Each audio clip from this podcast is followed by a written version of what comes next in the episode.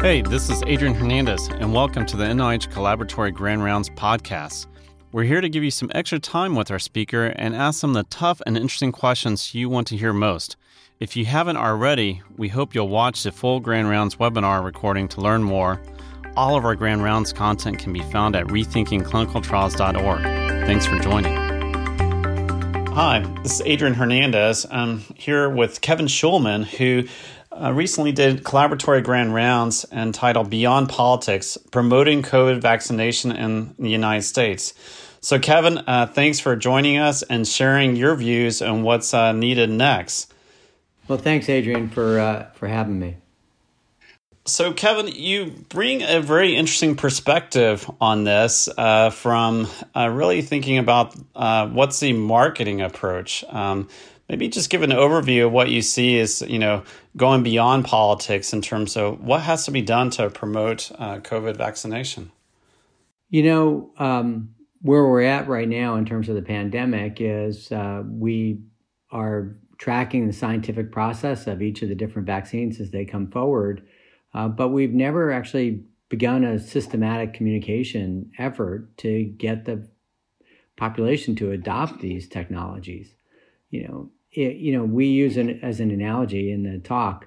Imagine Apple was coming up with a new product. They would spend two years trying to think about their messaging, different market segments they might go after, different ways in which they could reach those different groups. And at the end of the day, if if they ended up with a 30% market share, they'd be really excited. We're looking at the launch of the most important medical product of our lifetimes and we have to get to 80, 85, or even 90% to get to herd immunity. And we really haven't had a sophisticated communication strategy to go along with that to accomplish that goal. Hey, so you, you mentioned marketing, and we actually never th- really think about that in healthcare or, or, even science. Or, you know, that's a form of communication. Uh, so, what are the kind of key things or pillars of that that should be applied in this setting for COVID 19 vaccinations? Well, we, you know, we live in a world that's surrounded by marketing. As physicians, we don't do a lot of marketing, but your hospital certainly does. Um, every single pharmaceutical and technology company you work with certainly does. So, marketing is very prevalent in terms of uh, healthcare goods and services. And the vaccine is just another product that needs to be marketed. Um, you know, I think it, it's really important to go back to the basics. How do people make decisions about making a purchase? And that's uh, a whole lot of literature about consumer behavior.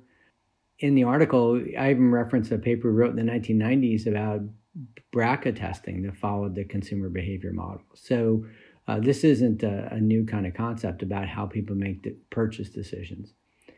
What's really challenging today is we have to try and understand how people in different segments of our market are thinking about uh, vaccine and vaccine adoption. Uh, we've look, talked a lot about political affiliation and how that's going to impact people's perceptions, uh, but we need to unpack beyond that um, to really understand motivations for for different groups of people. Um, you know who, you know, from red states or blue states.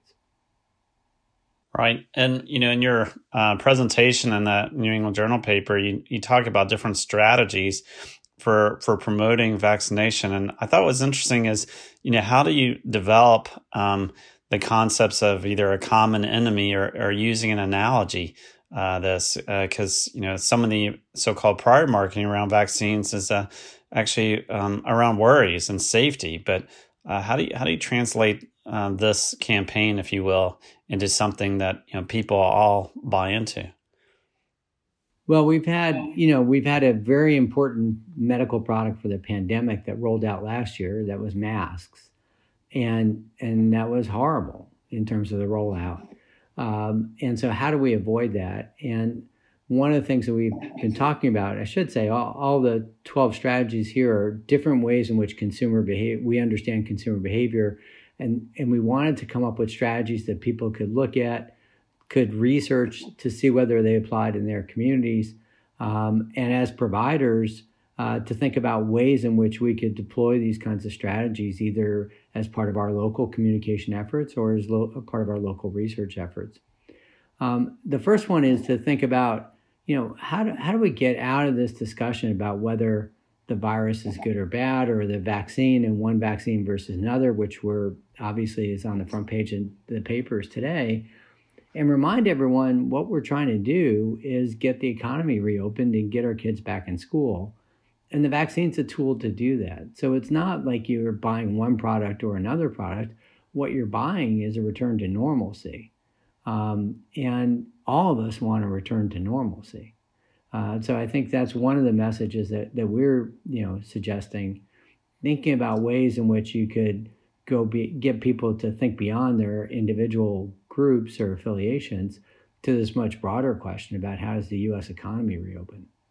And I, have noticed also um, a lot of times you um, are talking about how do you promote um, this as a, a, badge of honor or um, something that people can see as uh, objective, or even take advantage of um, this being considered a, a scarcity. So, like uh, um, an important ticket, for example, to uh, get into. Uh, what are your thoughts there?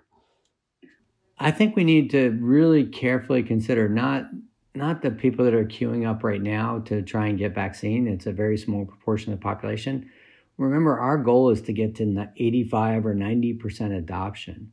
And so the things we do today are going to influence the tail of the distribution. Um, and so one of the things we want to do is uh, justify why certain people are where they are in the queue. Um, and we want to do that in a couple ways. One that really validates and rewards people for society picking them to be uh, early, you know, early recipients of the vaccine. Uh, and on the back end, you know, making sure people understand uh, the the rationale for why they weren't first in the queue. Uh, so, you know, when I received my vaccine, they give me they gave me a little sticker and said I've been vaccinated. And frankly, I, I really didn't want to wear the sticker um, because I was afraid people were going to think I was jumping ahead in the line, even though I was rounding on hospital medicine uh, just a week before. Um, but but saying I'm, you know, I'm a first responder, I'm working in the hospital, uh, and that's why I'm vaccinated. All of a sudden, you know, that's a point of pride, uh, something very different. So this this idea of identification, uh, you know, we we were talking about this in writing this paper. Imagine you were in the supermarket and saw someone with a bracelet that said "I'm vaccinated" uh, in line in front of you. Well, you could ask them why were they vaccinated. You can ask them, did it hurt? Do you, you know, what's it like to you know to have the vaccine and, and be you know be relieved that you're not going to be spreading the virus to your loved ones.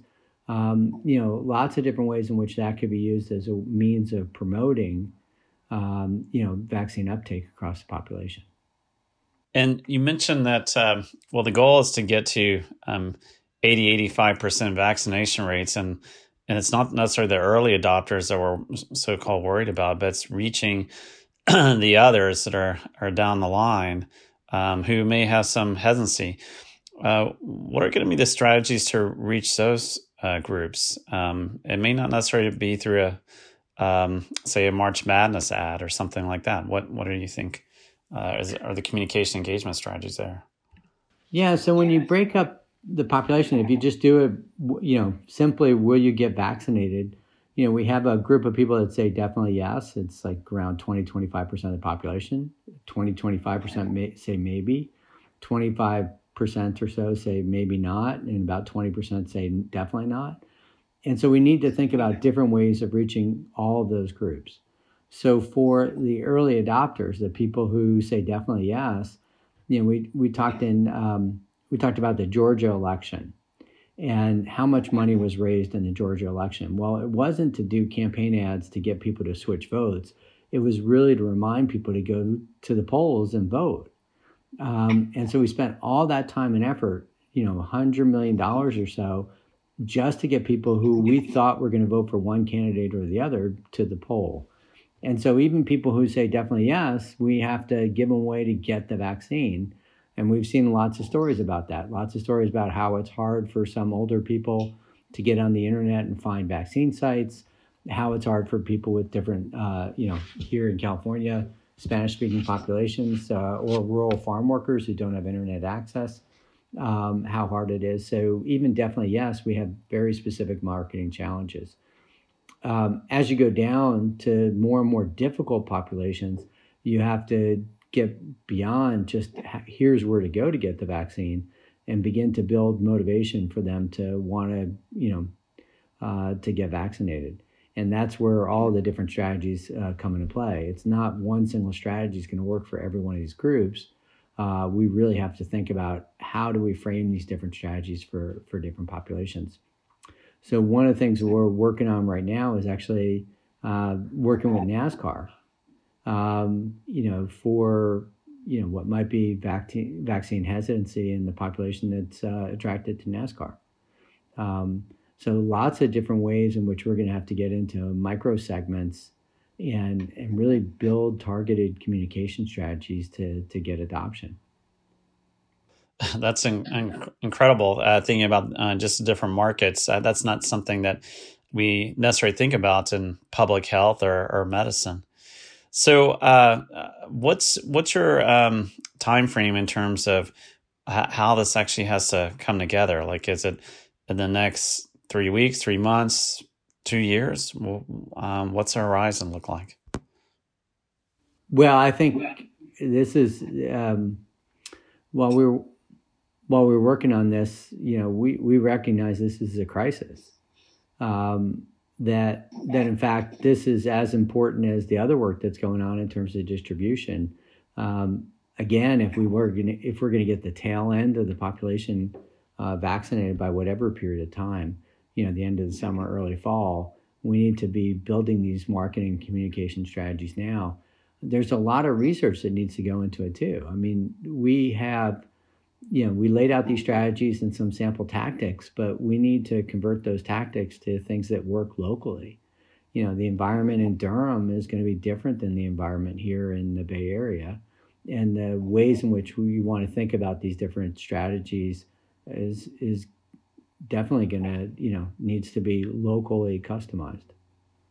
No, that that makes a lot of sense. So, like, why you can have a, a national so-called uh, uh, commercial um, or, or, marketing um, effort, uh, all politics may be local, and uh, how people perceive and what their worries are, and taking advantage of what the channels are there. So, well, Kevin, uh, thanks for spending time with us on collaboratory grand rounds in this podcast uh, very interesting work and uh, and ideas about bringing uh, marketing essentially beyond to help go beyond politics for promoting COVID vaccination in the United States.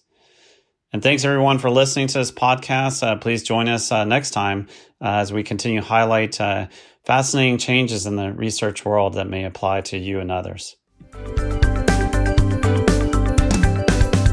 Thanks for joining today's NIH Collaboratory Grand Rounds podcast.